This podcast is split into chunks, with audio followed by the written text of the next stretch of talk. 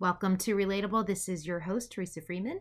A quick reminder that Teresa Freeman Associates is offering virtual workshops in both May and June. For the latest on dates and details, please visit www.teresafreemanassociates.com. Thank you for listening and for being a part of the Relatable community. We're hearing such great feedback from our listeners about all our wonderful guests and interviews, so keep that coming. If you're a fan, please consider sharing or leaving a positive comment on one of the many available streaming platforms. This next episode is simply amazing and one that really touched me personally. I interview my good friend Courtney Davis, who is an extraordinary person with really an extraordinary story. I'm so fortunate she was willing to be so vulnerable and honest about her successes and really truly some some challenging and difficult times. Relatable celebrates authentic and genuine and that is exactly what you hear when you are with Courtney. Take a moment to be inspired and enjoy this episode.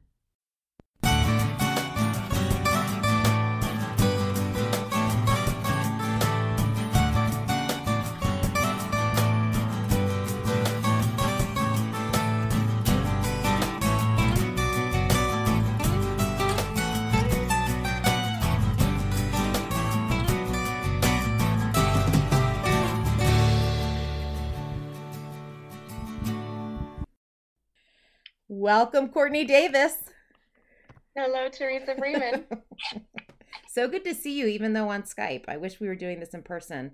I, was, I know. I was so excited. Me too. I was so I excited. Rona. I know. Ruins everything. I wanted to come see your new place because you and your family now are in this awesome space out in Maryland, right? Yeah, I finally at 40, actually right before I turned 40, got myself a house. Yeah. Uh, in Frederick, Maryland, right on the river. Actually, you can see the river nice. from my house, from my backyard, which is really nice. My husband and I are so excited about it. I love it, and our kids love it, and the neighbors are fantastic. That's awesome. And uh, it's a dream. That's awesome. Yeah. We have known each other for, gosh, I didn't even think about this till I just like 15 years, maybe. Is that possible? I think I, yeah, mm-hmm. 2000 seven, yeah. I think.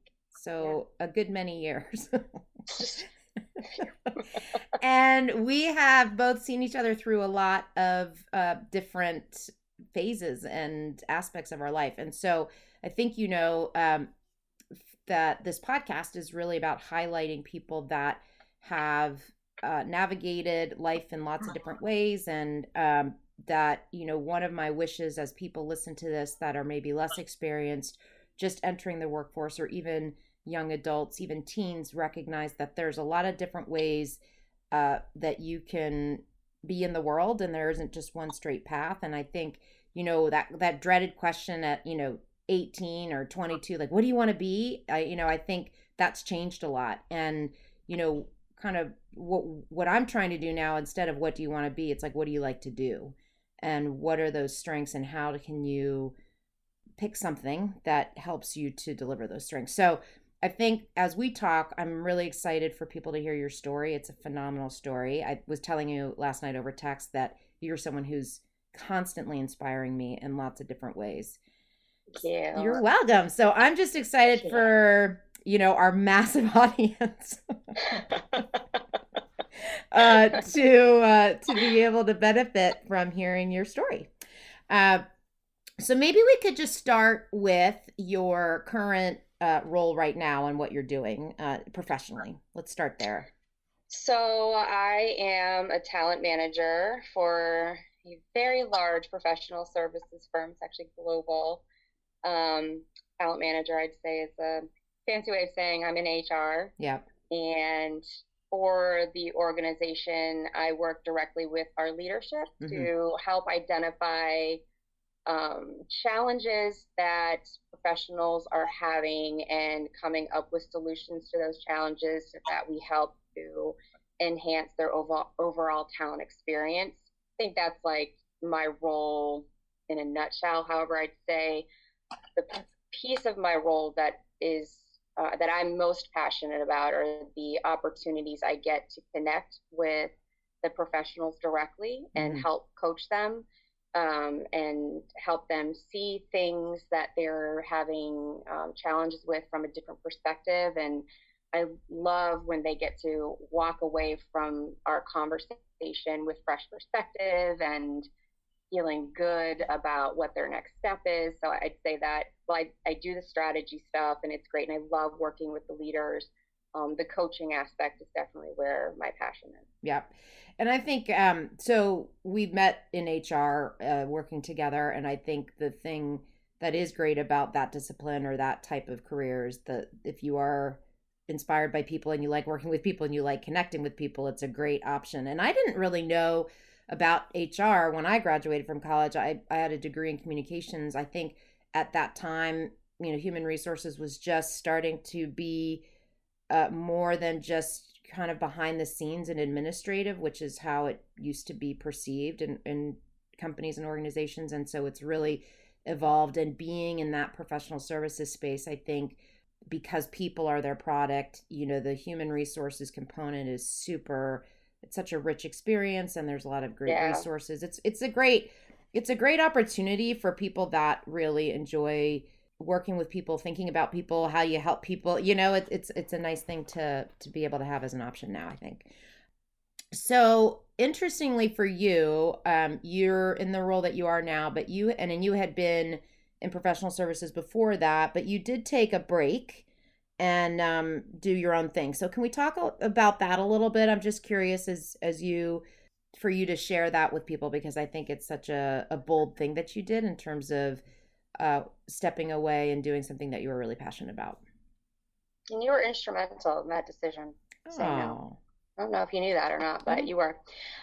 So I joined the firm in 2006 and I was a pretty solid performer, if not a high performer. I know that you actually gave me some of my performance reviews, and um, so I, I, think that you can attest to uh, my level of performance. And um, throughout the time that I was there, I was there for almost uh, for about 10 years actually. I took on different roles within the organization. I moved around and I was feeling pretty good about my career. And then life happened. And um, I ended up in a situation where my marriage was coming to an end and we decided that separation would be best and we started the divorce process. And shortly thereafter um, my father-in-law passed away from cancer. Then my grandmother after that passed away um, she was actually just going she was in the hospital for a routine um, surgery. It was nothing big and she passed away on the table um, and then shortly after that, my grandfather passed away. So my paternal grandmother, my paternal grandfather, and I was very, very, very close with them. Mm-hmm. Having all of those things happen within, I think, like a one year time span was so challenging for me to handle from a mental health perspective that I just felt I just felt myself deteriorating on the inside. And I tried so hard to put on this face for everybody in the organization because I, I wanted to be that perfect employee that I always strive to be. And I wanted to be the perfect mom and I wanted to be the perfect wife. And I wanted to be all these things for everybody else. And as a result, I was nothing. I was nothing for, for me. Mm-hmm. And I, I actually remember getting to a point where I didn't, I just didn't want to be here anymore. I just, I, I didn't want to be here.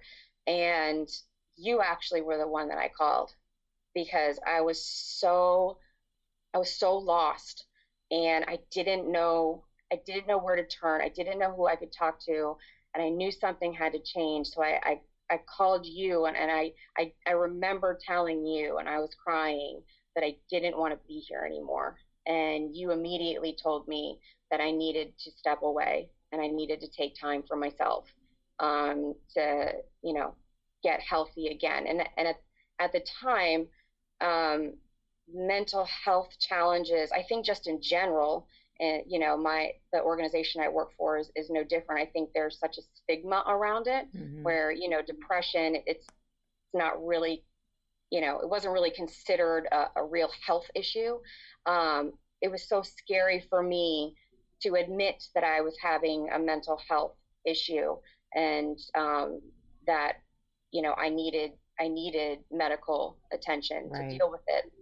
And when you shared with me that I could take that time away and that the firm would support me in that, um, it gave me permission to, you know, step step take a step back and really look at, you know, where where am I going? What do I want? And, and what do I need to do to, to take care of myself so that I'm here 5, 10, 15, 20, 30 years from now. Right. And so I did, I took that time off. I took three months off, short term disability.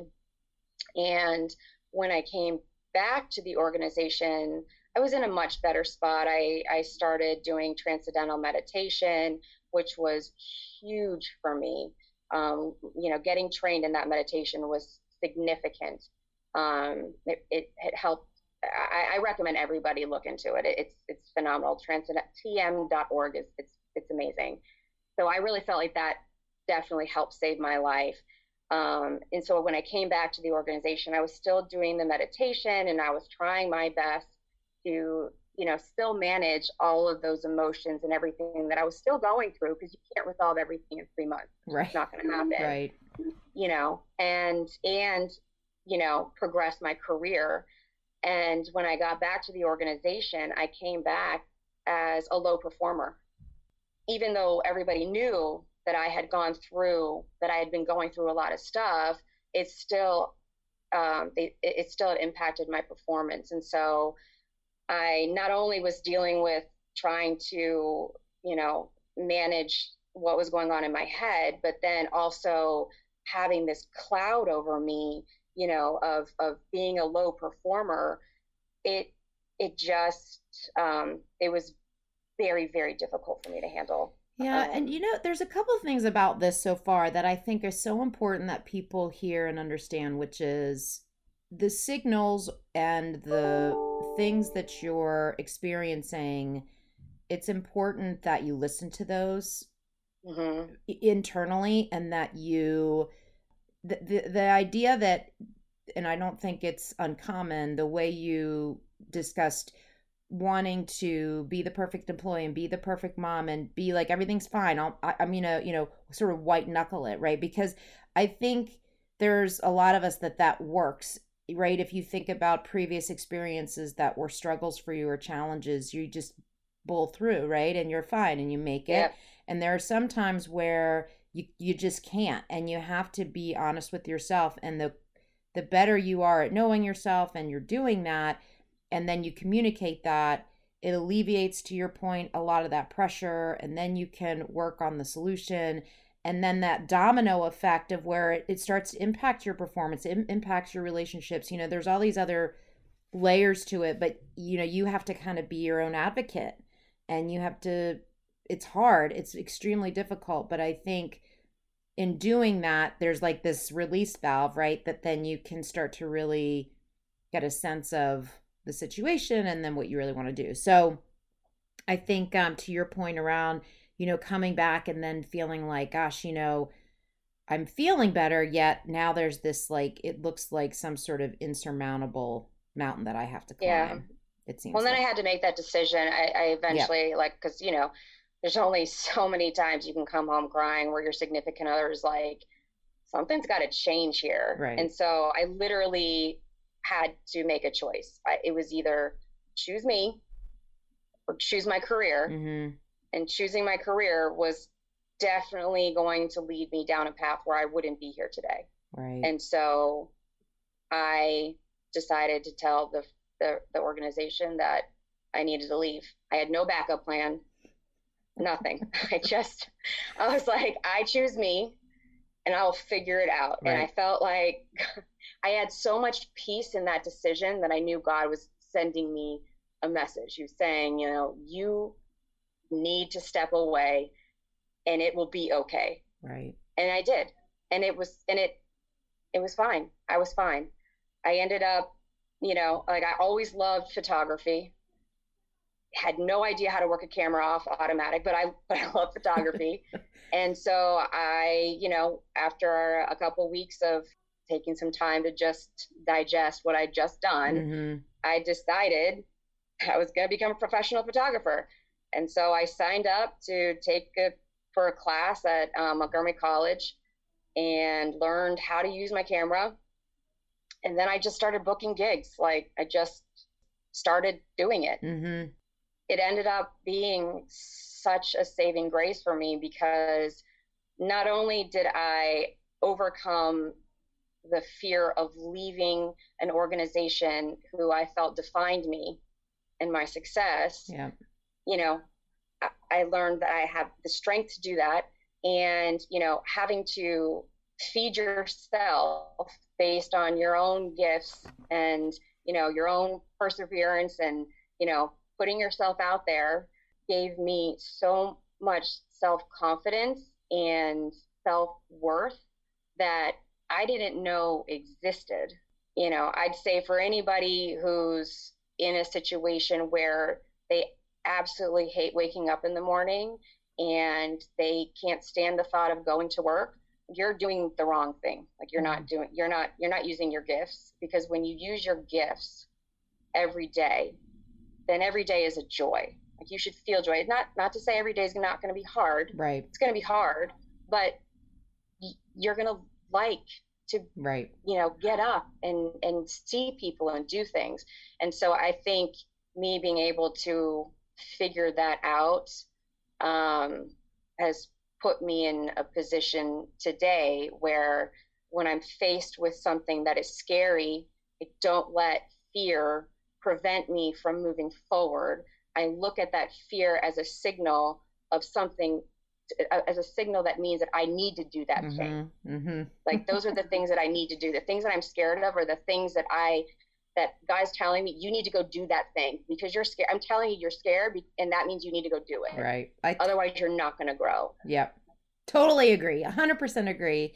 And I think that fear feeling, there's a spectrum on that, right? And so the more you do it, the more you put yourself out there, the more that you face those fears it becomes easier to do and then you can take on bigger challenges and i think the other thing you mentioned which i similarly struggled with i think is this external validation that you know for mm. us it was where we worked and how you uh went up that sort of career ladder and and, and as ambitious as you were like that was somehow a reflection of who you are or that somewhat validated your place in this world and i think um, yeah. for both of us that's that's not that's a slippery slope.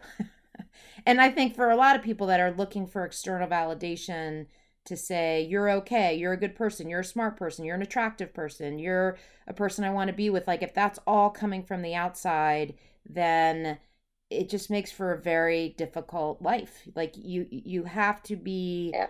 you have to get comfortable in your own skin and you have to really believe it.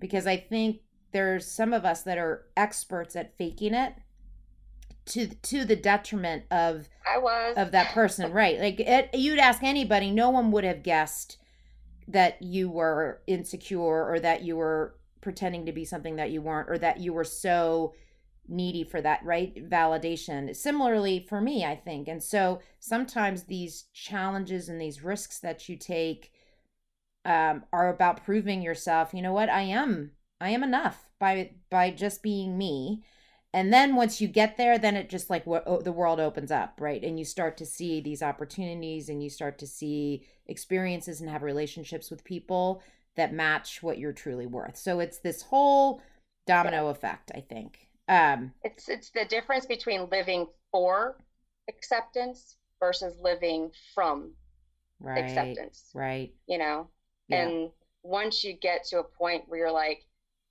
I, I don't need anyone else's acceptance. I accept myself. You know, like I am accepted. This I you know, nothing else, n- no one else's opinions or thoughts matter because right. I'm already accepted. Right. And that's a very hard place to get to.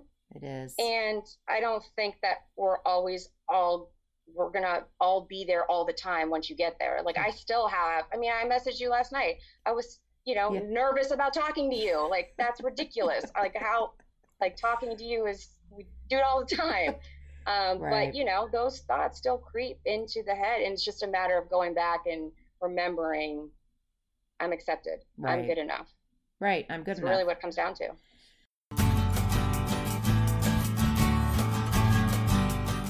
Relatable is sponsored by Teresa Freeman Associates, your one stop shop for soft skills development, speaking, coaching, and workshops.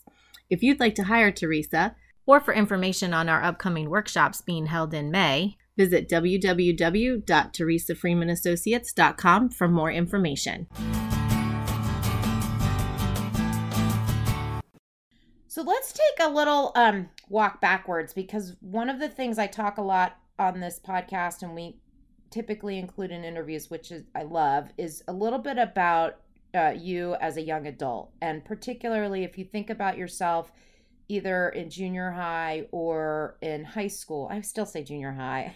I can't get this. I went to junior high. It's like middle school. I don't know what the difference is, but anyway, middle I school. Did, my, I was a seventh, eighth grade was junior high, yeah. so it wasn't. Um, yeah, yeah. But if you think about like who you were back then, um, and both in those kind of middle school, high school years, like, would you say did you have specific experiences or anything? That shaped who you are today? Like, were there any either challenges or successes that you think really shaped or formed who you are, or or shaped, I would say, like your path forward? Yes. Um, so I was a very heavy child.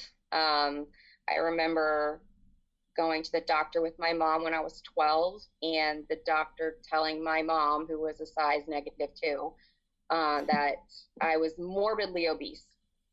And I didn't know what that meant, but I knew it didn't sound good. And I remember my mom telling me that evening that we were going to go to weight, that she was taking me to Weight Watchers.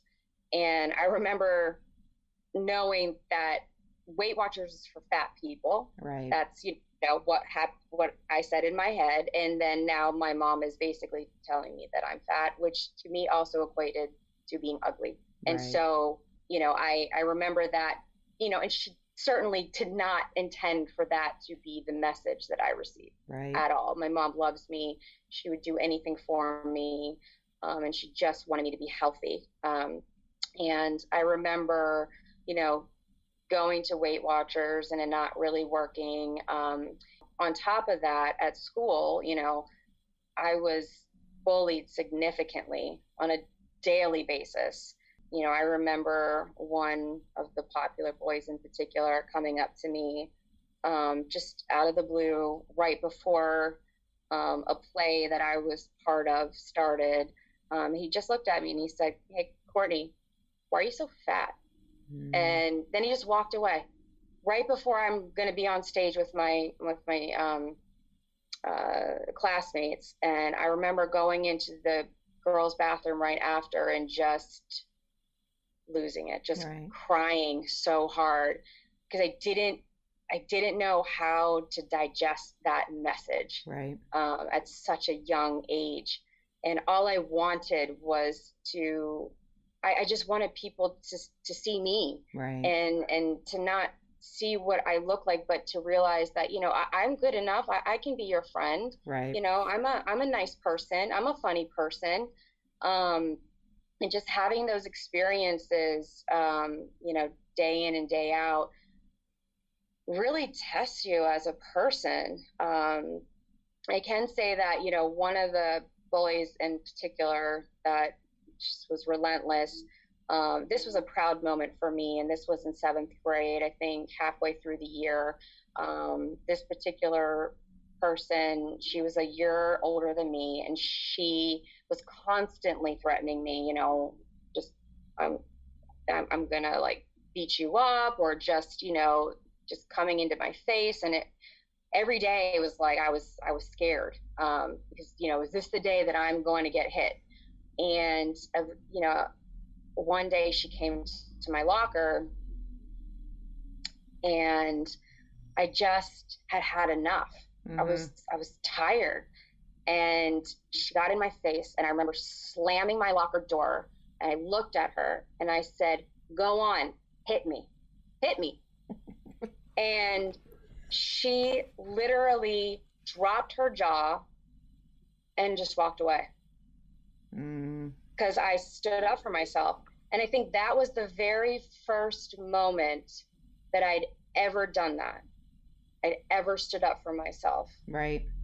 And after that, it gave me a little bit of confidence to continue growing in that in that right. area in my life that right. that area that space of confidence um, and so I'd say that that was a very significant day for me in in facing fear straight on, right, and then getting a positive result. Yeah. So I think every time we face fear and we get a positive result from that, that's what propels us forward. You know, it's interesting. You're make, you're making me think of this time that um, my dad was kind of scary. Like he didn't mean to be scary, but he was. He was super intimidating, and he was very um, strict. And there were a lot of rules and a lot of expectations for my behavior to be a certain way. And you know, I never could stand up to him ever. I mean, it was like you kind of did. I grew up in a time where it was like you do what your parents say, and you um no matter what the cost, right, it is to you. And I do remember having a moment where I did stick up for myself. And I think I was 25. I mean, it was late in my life, but I, the freedom I felt after just taking care of myself in a moment that I knew, like to your point, I'd gotten to that breaking point where I thought, this is not right. And, and my dad was not abusive. I don't want to give that impression, but he, his words were strong and you know there was ways of intimidating me where i felt like pretty small. So i had this moment where i just let it all out. It was like 25 years. God bless him. And and the thing about those moments it's so much less about them. It doesn't really matter what they do or they yeah. don't do. It's that you had a moment that you took control and said mm-hmm. i'm important enough and I'm not going to be treated in a way that's not appropriate. Yeah. And I think that transcends like it can be when you're, you know, if you're a young adult, if you're, you know, a professional and you're trying to there there are ways to manage conflict and I think there's ways that you can do that respectfully where you can take care of yourself. I think, you know, what we're both describing, sometimes you're just in the moment and you just got to do it. Right? And just yeah. yeah, stick up for yourself. So, and then what about high school? Anything there? Um, and were you a good student? Like, were you still bullied in high school, or did you have friends? Like, tell me a little bit about that experience. Yeah, I had I had friends. I actually um, really wanted to be a cheerleader. Right. I was. Yep. and got it in my head that I would make the team, and I didn't see any other in any other way, and I did, and I shocked the hell out of myself. I couldn't believe it. Um, and so I, I did that. And, um, you know, I did that my freshman year and my sophomore year. Um, and then my sophomore year, I ended up going to youth group, just like I wasn't a practicing Catholic or anything, but my friend was going to youth group, one of my good friends, and he invited me. And so I said, yeah, I'll go, whatever. And I went, and then I ended up like meeting some of the best friends that I um, had at the time.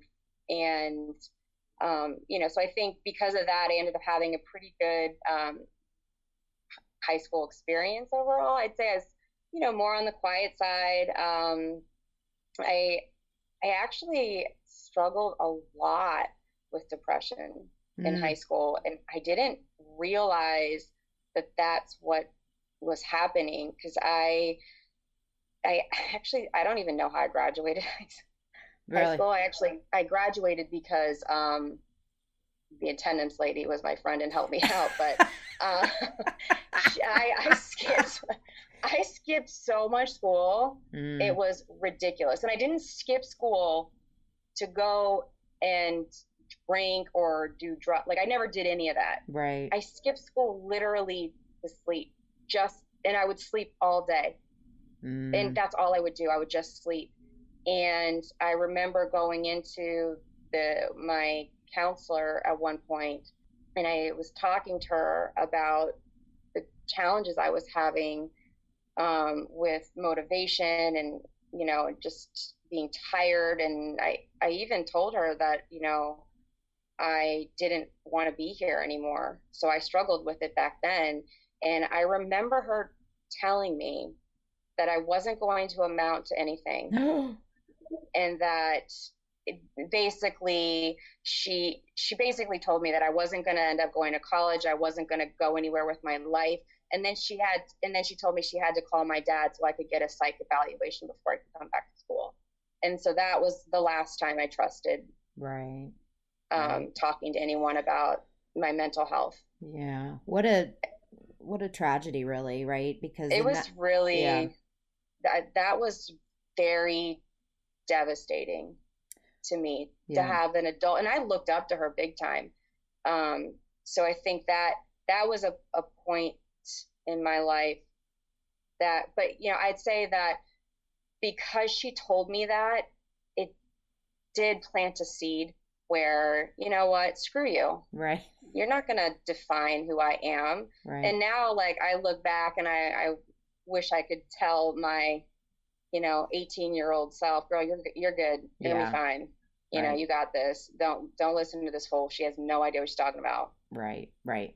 I think that um some of these interactions we have with people or these moments where they're I mean that's obviously super disappointing and you hope someone in that role is using their powers for good and helping to shape people in a positive way. At the same time, you know, these experiences are what they are and then you can draw from them and sometimes they do make you um make you be I love that that rebellious piece of like, you know what, don't tell me what I'm what I'm am or am not gonna do. Like I, I'm gonna figure this out. So um so tell me a little bit about like post college, what was what was your experience? I mean post high school, kind of going to college that because I tell me a little bit about that period.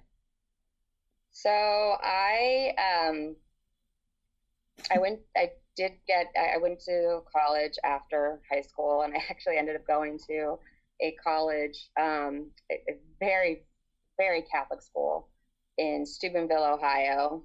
And um you know I told everyone that I really wanted to go there because that's just where I wanted to go. But I you know it was really because I was following my high school sweetheart who I Ah, was broken up with at the time. But you know if I'm going to be honest with myself that's why I did it. Um, and you know the first year or so it was it was good. I made a lot of friends. I think um, i was overwhelmed by the um, enthusiasm the religious enthusiasm of the students. Mhm. and um, it ended up not being the right place for me. Right. so after um, so halfway through my uh, my sophomore year i transferred to um, U- College Park, University of Maryland Mhm. College Park, and um, going from a school that's 2,000 to a school of 40,000, where one class was almost the entire school, um, you know, sitting in that class that I used to go to, I, um, I got so overwhelmed and my depression again took over and I, I dropped out mm, and um, I at the time was uh, I got a job as a tanning salon manager and had been doing that for a little bit. And my boyfriend at the time, who I did end up marrying and then divorcing, um, and I um, actually we had broke we were broken up. Ended up getting pregnant. So I here I am, 22, no college degree, tanning salon manager, no boyfriend, pregnant, living at home. I had a lot of people telling me that um, I shouldn't have the baby and that it would be the worst decision of my life. And I was being selfish. I would be selfish to keep her. And, um, but I knew in my heart that keeping the pregnancy, keeping my girl was was what I needed to do, even though it scared the hell out of me. And so, um, and so I did, mhm. and ended up having a little girl, um, Chloe. Hmm. And um, I'd say that that decision to keep her actually saved saved my life Mm-hmm. um, and and transformed my life because I went from living for me to now having to live for someone else. Right. And because of her, I went back to school. Um, even though going back to school and then having to go on welfare and food stamps, which is was embarrassing as hell. I went back to school, got my college degree, and literally the month that I graduated, I got my job at the professional services firm where I met you. Yeah. And the only reason why they agreed to interview me was because I was graduating that month with my degree in human resources. Mm-hmm.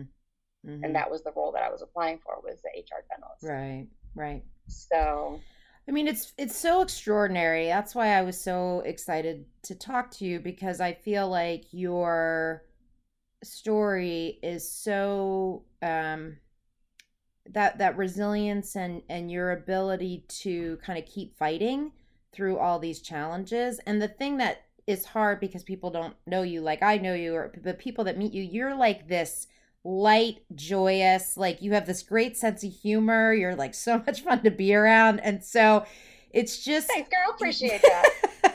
it's true. And so the fact that there's this heaviness, right? And this other part of who you are that I think over time, you know, you've you've managed and figure out ways, but I just think it's so one it, again it's inspirational what you've done but i do think there's a lot of people that struggle with this where they're kind of outwardly you know people see one thing and then to know that there's this undercurrent right that is it's common and and that it's okay to um have these multi parts of your person and figuring out how to connect them and get them all so they're all you know funneling in this in the right way. And i think also so interesting that for you and your daughter that that was the thing how you didn't really know because you were again so scared of it but ended up being this great opportunity for you to be who you were supposed to be and to have you come into your own i think from a like professional standpoint but also being able to accomplish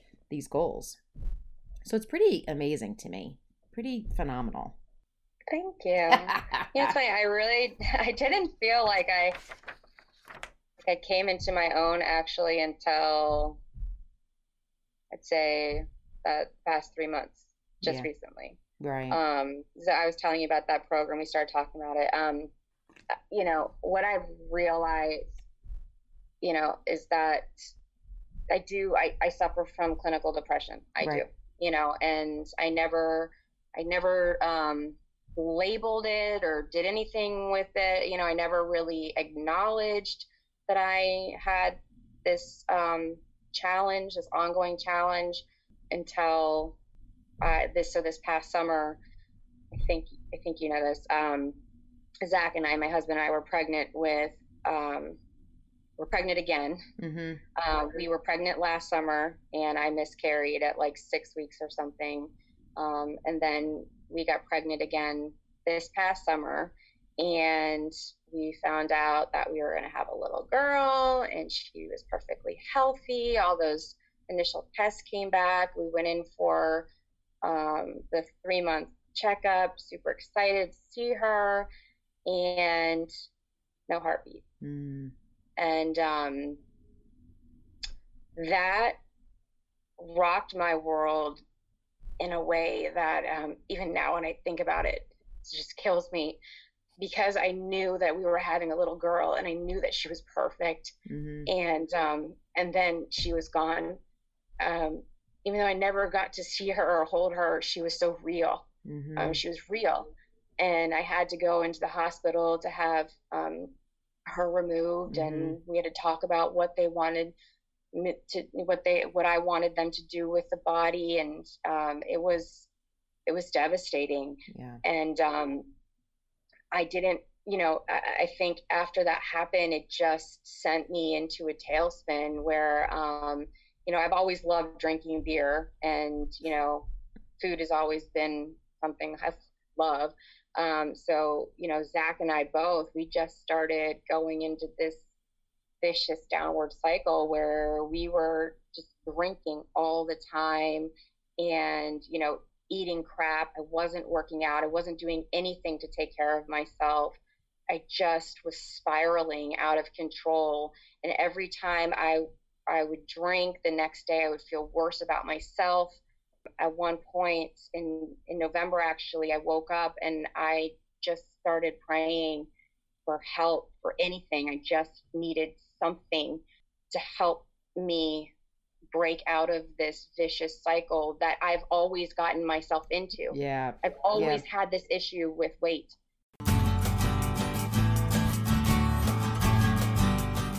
If you'd like to advertise with Relatable, please email us at info at tfreemanassociates.com.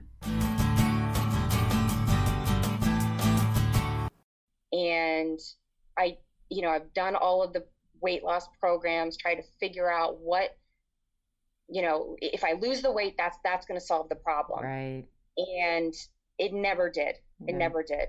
And so when I got into this new round of of mental health issues, the it, you know it rearing back up again, um, just I was like, I need I need a solution that, yeah, if I lose weight, awesome, but I I need to fix my brain. I need right. to fix my soul, my spirit and Zach came home from work and um, he works for a, a, gym. He's a martial artist. Um, and the place he works, Soldier Fit, was piloting this program called the Reboot Challenge. And he had me read the ebook. And so I read it. And it's like super simple principles, super simple. Mm-hmm. You wake up early, an hour earlier than you normally do. You work out every day nothing crazy. You eat clean, no junk food, no alcohol. This is for three months. A gallon of water every day. You journal your gratitudes every day, three of them at least. Mm-hmm. And and that's essentially it. That that was it. That that that's the program. And for me, like I knew that that was what I needed to do to reboot myself, but it was the scariest challenge for me to take on because all of those things are all the things that I always said I wasn't about. Yeah. I don't wake up early. I don't work out. I'm not a morning person. I don't I don't work out in the morning. You know, I like to drink. It's okay to, you know, and I don't have a drinking problem. And so when I decided, okay, I'm scared, which means I need to do it, and I started getting into it, I started seeing shifts in my entire outlook on life that I had never experienced before, ever. I started, and this is just doing these little daily habits every single day. Right. I, I feel like now I can do anything. And the side effect, yeah, I lost, I literally lost 22 pounds of pure fat. Mm-hmm. I didn't mm-hmm. lose, I gained muscle and I lost 22 pounds of pure fat, which is awesome. But the fact that I did it and now I have all of these daily habits, I wake up every day early. I work out every morning. I work out at night too now. I consider myself an athlete. I um, I pursue things in my life um, that relate to my passion and my career that I would never have pursued before because I was always too um, unsure of myself and I always felt like a fraud now like I feel like I'm whole inside and I'm whole outside and I no longer feel like I'm a fraud. Mm-hmm. And for me, that has been the biggest transformation of my life. It's like taking all of my experiences from everything that I've, I've encountered throughout my life and is all cumulated, accumulated into this one moment where I feel like now I can do anything and I really feel that I can. Yeah. yeah. I think what's so interesting, especially on the weight side of things, because you and I have related to that throughout our friendship, and that for so long, similarly, the idea that like you get to a certain way, you get to a certain shape, or externally you look a certain way, and that you're going to be fulfilled, and it's going to be mm. this mo you've arrived right and, and i had that professionally too like if i just reach this goal that will mean I've arrived. If I just do this, it means I'm, you know, whether it's I'm good enough or I'm, this is the goal that I've set. And once I reach that goal, I'm going to be okay. and I think the big joke or the big the big aha with all of that is there's just no endpoint, right? There's this it is a it is an ongoing journey about how do you want to be your best self and what are the things that are in your life that help you to do that and what you talked about in terms of some of those things that you have to give up or that you're you know stay away from for those 3 months I think the thing when you talk about being scared and I can totally relate to this is these are things some of these things that we rely on as crutches to avoid feeling the feelings that we have right that then drive the behavior. You push so, pause. Yeah, yeah, and it's it's an escape, right? I think there's a lot of us that there aren't. It is. Right there. There's a lot of us that aren't alcoholics, but that we are, um, or foodaholics, right? But that you're medicating, you're self medicating by certain behaviors mm-hmm. and habits, and so the fact that you pursued this, but then that the tricky part is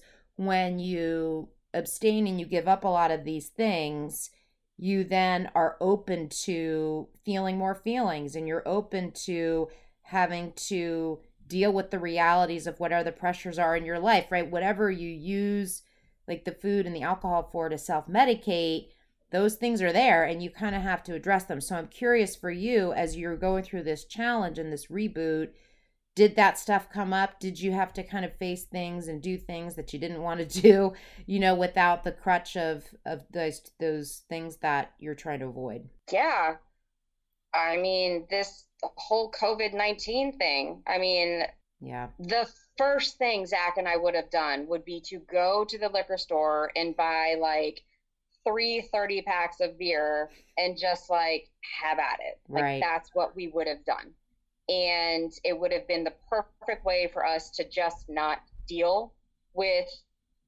how intimidating this situation is. Right. Um, but because we didn't do that, we had the mental clarity to help him focus on his martial arts school and come up with other ways to help his students continue learning right. that if we were in a drunken state would not have happened. Right. Um, we and, and not only that we wouldn't have had the energy to even pursue other ways of, of, of training you know these these kids these students right um, via zoom and, and other ways so i think you know we're not to mention the fact that we are saving so much money um, right you know right. I, I mean I think not pushing pause and having to face things head on. Right. It, it really it's made us stronger as a couple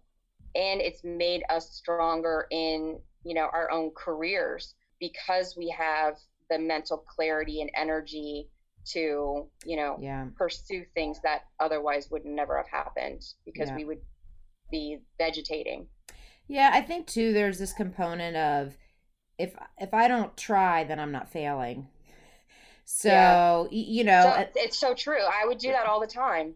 Right. So it's like, I know what I want to do, and it's kind of out there as this thing that I, I think I'm going to work on and achieve one day. But if I don't try, if I don't really put myself in that space to you don't do set it, the goal. Right. If I don't put my space, you know, self in the space to do it, then no one can say anything, right? Or, or, I can't say it. It's like it's tricky. I mean, I think I really I'm so glad that you're in a space. Well, one that you found something that has made you feel really good, and two that you feel like it's it's you know everything has culminated to this point which i also think regardless of how old you are all you really have is your past experiences to help you where you are now and typically if you do some self-reflection you can figure out how those experiences are shaping you and what they're trying to teach you and so for you mm-hmm. i feel like and me to some extent we've had some major opportunities to have big life lessons and that's partly the way that we live i think we're like put ourselves out there kind of people and when you do that it can be a harsh reality it can be hard sometimes but then i think being also reflective and honest enough to say this is what i should be learning from it and this is how i'm going to grow from it is also really important. Yeah i i mean if i'm ever asked i would never ever ever change anything that I've ever gone through. Yeah. yeah. I would do it all the exact same. Yeah. Because if I changed even one thing, I would not end up where I am now. And I love where I am now. Yeah. My life is not perfect. Not right. perfect. But I feel joy and I'm happy. And I know from reading a lot of, of books um, that happiness leads to success. Mm-hmm. Success doesn't lead to happiness. Right, right, right. Because if you try to chase, and I, this actually in a book I just finished called The Happiness Advantage, if you chase success in the pursuit of happiness, you're never going to get there. Because, like you said, that goal always changes. Yeah. Which pushes happiness always right out of reach. But if you start with happiness, right. you start with being fulfilled and having gratitude for the things that are, are in your life right now, then success always follows. Right, right. So it, it all starts it all starts there. Such a great message. All right, so I have two questions for you before we wrap up. One is um, somewhat self serving because, as you know, I'm super passionate about developing soft skills in young adults and in people that are entering the workforce and that aren't as experienced. So I'm curious, you know, as you've talked about your professional development and as you've talked about now you're back into that whole kind of corporate space, what do you see are critical soft skills that you use in work? What are the things that have helped you be successful in your work? And when I talk about soft skills, I'm talking about communication, collaboration, the ability to influence, even presentation skills. The the the you know everyone understands what hard skills are, but the soft skills in business, I think uh, there's room for us to do a lot of development. God, there's so many things I've learned over the years. Um, a lot of it from you. um, I, I think one of the biggest things that I learned early on, actually even before I went to got to Deloitte, is to when you're in a new organization or a new group, any any you're new. If you're new someplace where there are other people who have been there for a while, the your only job is to just observe and listen and f- understand the layout of the land before you start diving in and giving your opinion. Mm-hmm.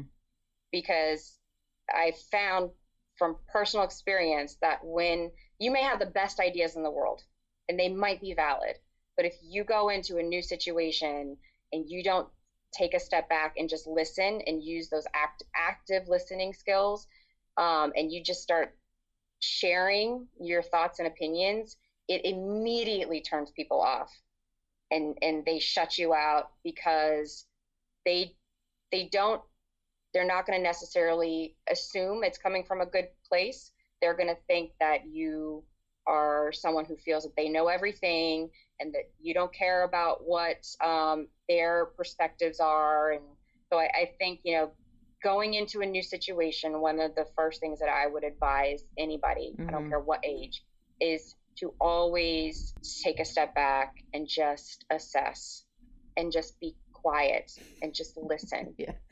I think that's yeah, like, and I think I, you even told me that. well, I do think active listening that that is one of my.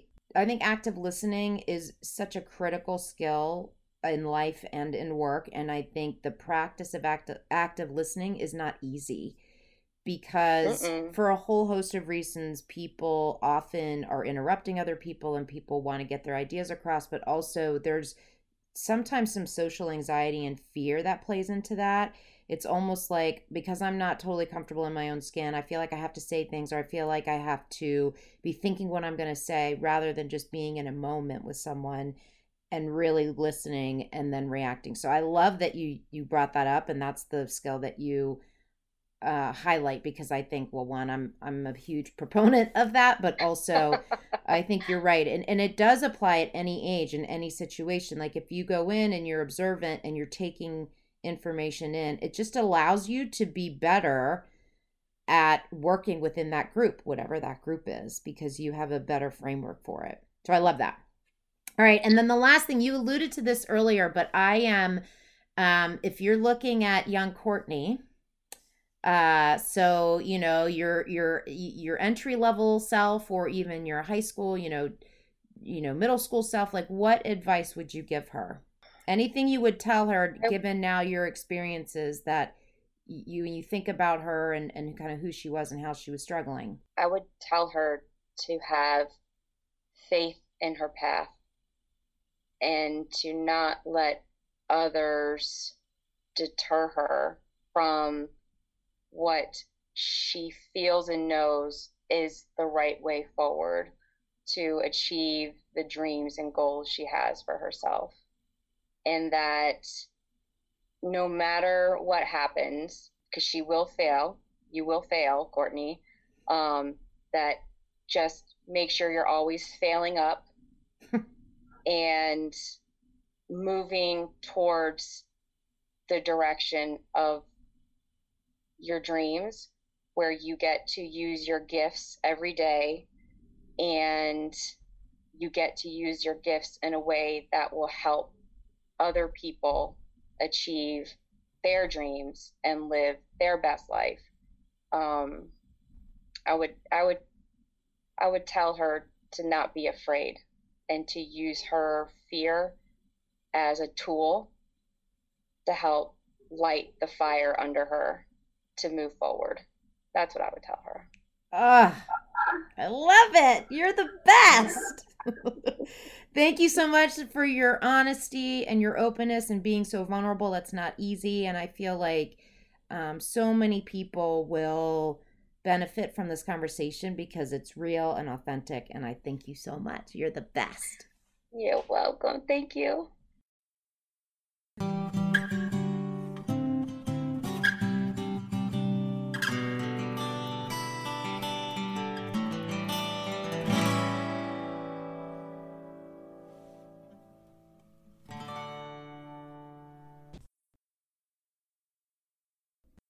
Thank you, Courtney. I love your advice. Take a moment and observe your surroundings before jumping in. This is such great advice. I love your resilience and your positive spirit. And, and more than anything, I love your willingness to share your flaws toward the betterment of others. A very special thanks to Missy, my producer on this episode. As a reminder, if you like this discussion, please subscribe, leave comments, and rate Relatable. We can be found on most streaming platforms. Relatable is sponsored by Teresa Freeman Associates. You can follow us on Twitter and the TFA Facebook page. Until next time, this is Teresa Freeman with Relatable. A quick reminder that Teresa Freeman Associates is offering virtual workshops in both May and June. For the latest on dates and details, please visit www.teresafreemanassociates.com.